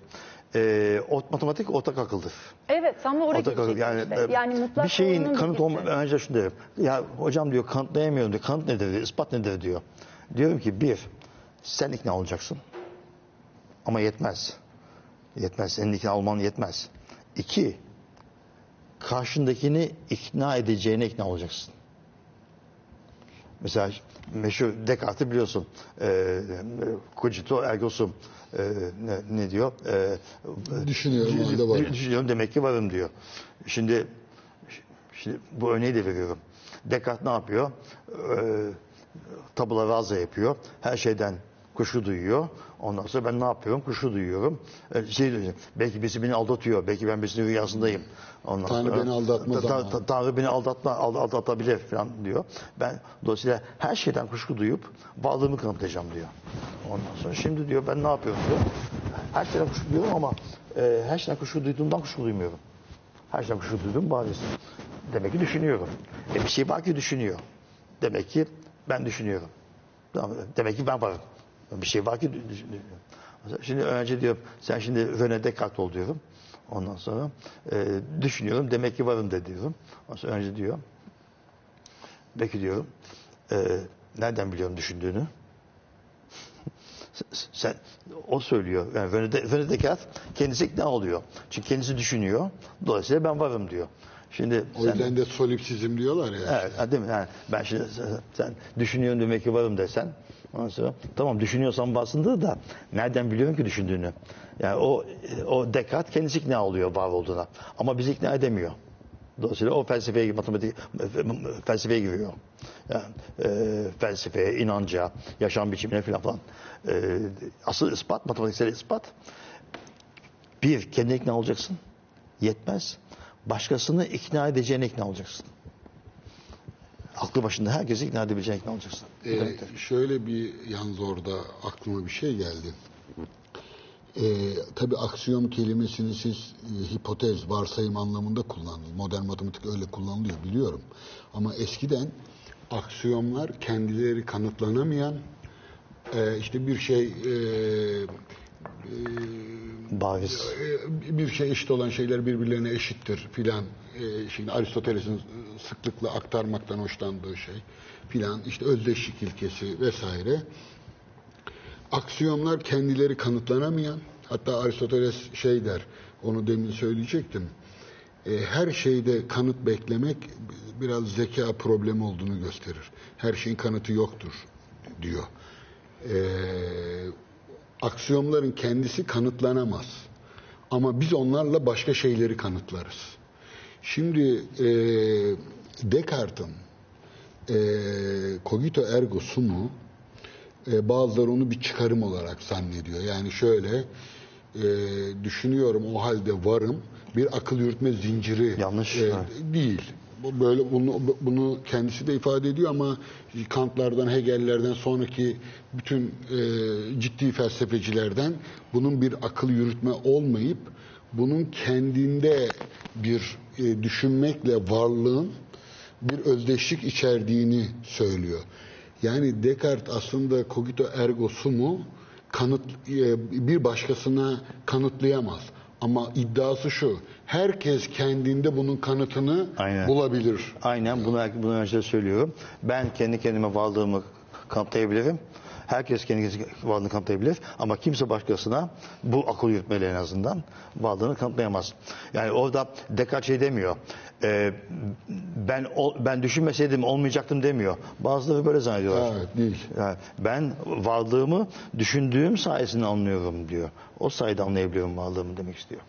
Ya daha doğrusu tabii e, burada sizin e, Pınar'a sorduğunuz soruda ilginç bir şey var. E, bilginin böyle bir tarafı da var. Bilgi benim kendimde olup biten bir şey değil. Benim onu size kanıtlamam, size aktarmam, sizinle müzakere edebilmem de yani bilginin böyle bir yanı da var. E, sırf bende olup bitip e, kalan bir şey e, biz buna bilgi demiyoruz, bilimsel bilgi hiç demiyoruz. Tabii ki. Yani ben biliyorum bunun doğruluğu bende. Evet. E, yani ba- bana aktaramıyorsan Evet. Evet. E, dolayısıyla şeyin e, matematik de e, kendisini her defasında e, bir başkasına aktarılabilir şekilde yapılandırmak zorunda. Tabii ki. Yani Tabii o zihinde kurulan e, dünyanın dış dünyayla uygunluğu Evet. ya da e, uyumsuzluğu e, sürekli başkalarıyla e, müzakere e, çerçevesinde olacak. Ama şeyin Pınar'ın sorusu e, belki biraz daha üzerinde durmanızı gerektiriyor. Matematikte ekoller var mı? Var var. Ciddi. Var tabii yani sezgi, se- sezgiciler var. Mesela şeye inanmıyorlar. Bir şey ya doğrudur ya yanlıştır inanmıyorlar. Ya da bir şeyin varlığını kanıtlıyorsan o şeyi illaki göstermen lazım. Ee, farklı farklı mantıklar var. Ee, genelde kabul gören mantıklar kanıtlar sonludur bir defa. Lazım kanıtlar. Ee, cümleler de sonludur. Ee, ama bunları değiştirebilirsin. Yani infinitary logic, e, sonsuzsal mı diyelim ne diyeyim bilmiyorum. Infinitary logic diye bir şey vardır. Bir mantık dalı vardır. Sonsuzsal gibi. Sonsuzsal ya da mo- modal, lojik var. Ee, evet, hayır, belki, yüzde bilmem kaç doğru falan. Böyle birkaç tane var. Ama onlar daha çok e, mantıkçılar ilgilenirler daha çok. Peki mantıkla matematikçiyi nasıl ayıracağız?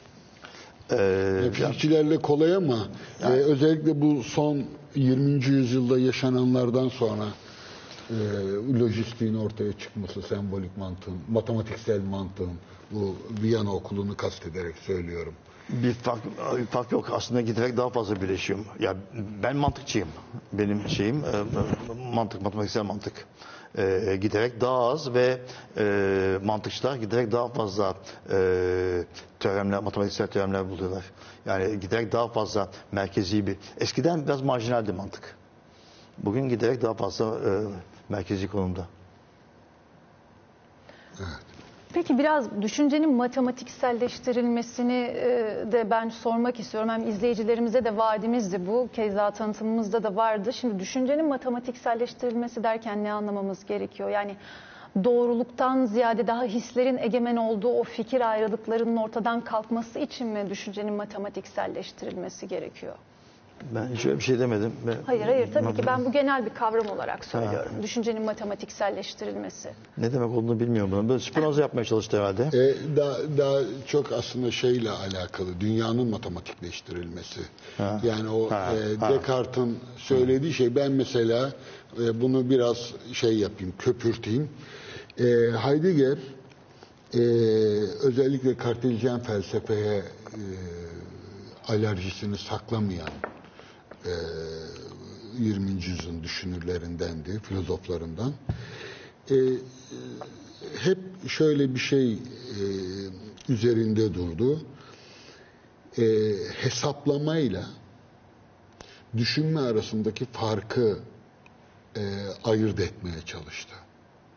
Yani e, modern düşünce matematikleşerek yani kartezyen dünya görüşünün artık hakimiyetin onu da, e, Almanlarda vardır o bilirsiniz biraz Fransızlara la olan rekabetle alakalı aydınlanmada da bunun şeyini biliriz.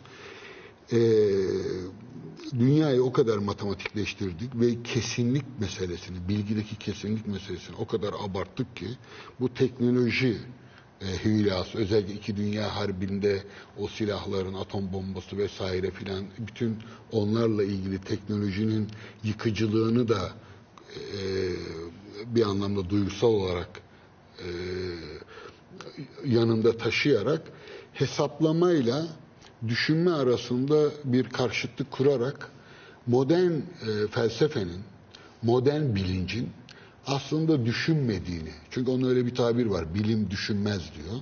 Çok da büyük tartışmalara yol açmıştı zamanında. Kastettiği hesaplar diyor. Yani ya sayar ya ölçer. Oysa varlık sadece sayılacak ve ölçülecek eee, bir kendilik taşımaz. Sayamayacağımız ve ölçemeyeceğimiz şeyler vardır. O yüzden de işte denken kelimesini, düşünme kelimesini, e, varlığın unutulmuşluğu falan diye uzun bir hikaye bu. Ama düşünmeyle e, hesaplamayı karşı karşıya getirir. Siz böyle düşünüyor musunuz? Yani dünyanın matematikleştirilmesi ve matematiğin dünyayı açıklamak konusunda baskın hale gelmesi, ee, mesela diyelim ki anketler, reytingler, tirajlar vesaire bütün her şeyi sayılabilir ve ölçülebilir biçimde görmek gibi bir dar çerçeve insanlığı indirgediğine dair e, eleştirileri hakkında ne düşünüyorsunuz? Kim indirgiyor ki bir defa? Yani, yani ben e, geometri biliyorum, cebir biliyorum diye aşk üzerine, sanat üzerine, resim üzerine, işte ölüm üzerine e, düşünmüyor değilim ki. Onlar da ölçülemez şeyler. E, yani ben bilim yapıyorum diye düşün, tam tersine bilim beni düşünmeye itiyor. Ee, yani zaman nedir diye düşünüyorum. Zamanı ne kadar ufalayabilirsin diye düşünüyorum. Ee, ne kadar vardır diye düşünüyorum. Sanat nedir, güzellik nedir diye düşünüyorum.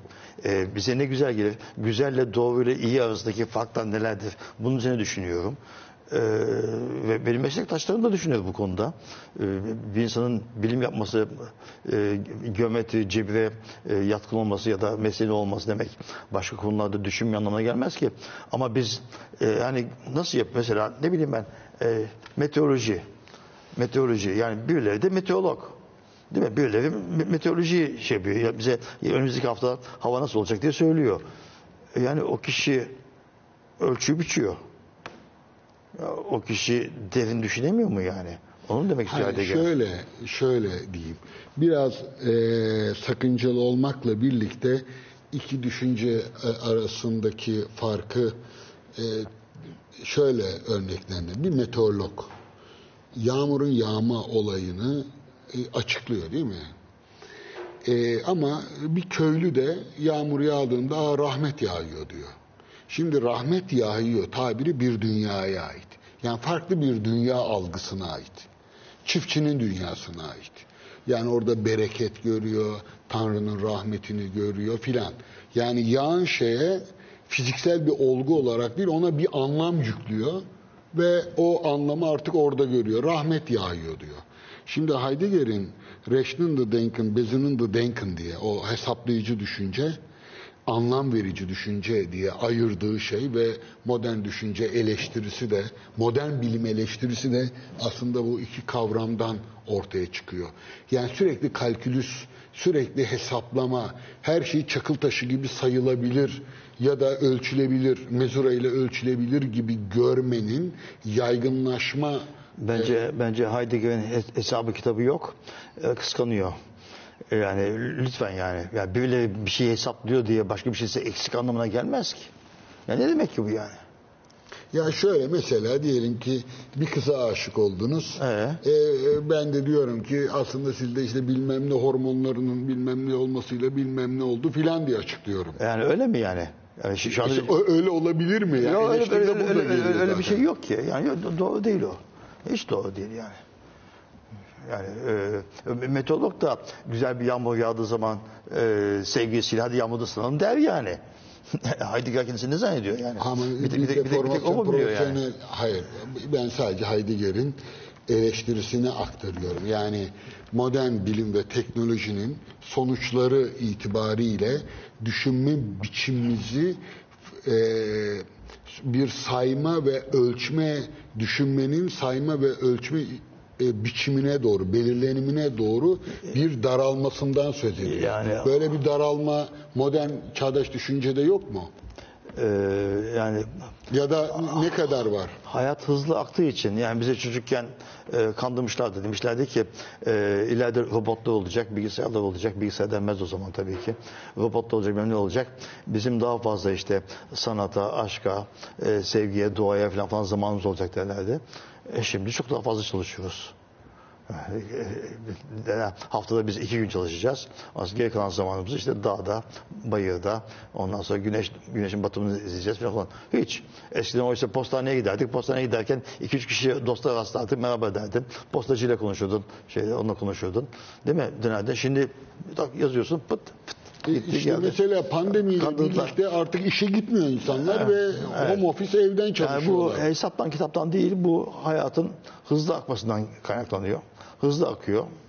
Ee, ve evet bazı şeyleri kaçırıyorsun ama o hesap kitaptan değil ki He- hesap kitapsız olmaz yani hesap kitap dü- dünyayı başka türlü anlamak mümkün değil anlamak ve başkasına anlatmak mümkün değil bu bir matematikte oluyor bu başka türlü başka türlü gerçeği bir olguyu başkasına aktarmanın yolunu ve dünyayı anlamanın yolunu bilmiyoruz. Nasıl yapılır mesela şey?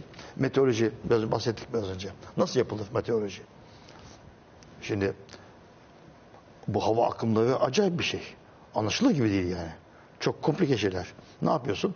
Basitleştiriyorsun. Bilim yalan söyler aslında. Bilim aslında yalan söyler. Meteorolog ne yapar? Türkiye için mesela diyelim ki Kafkas'ta veri alır. Sahra ele alır. Akdeniz ele alır.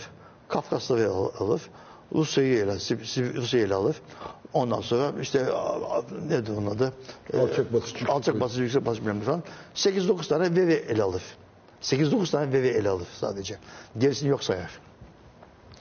Bu 8-9 tane veriye sonra geriye geçmişe bakar. Çünkü ne yapar? Çünkü neyin bilimi olur? Tekrarlanan olayların bilimi olur. Eğer bir olay tekrarlanmaz onun bi- bilimi olamaz. E, do- Dolayısıyla aslında e, e, meteoroloji de tekrarlanan bir şey değildir. Bugün tekrarlanan bir şey değildir. Onu basitleştirerek tekrarlanan bir olay haline getirirsin. Ve geçmişe bakarsın.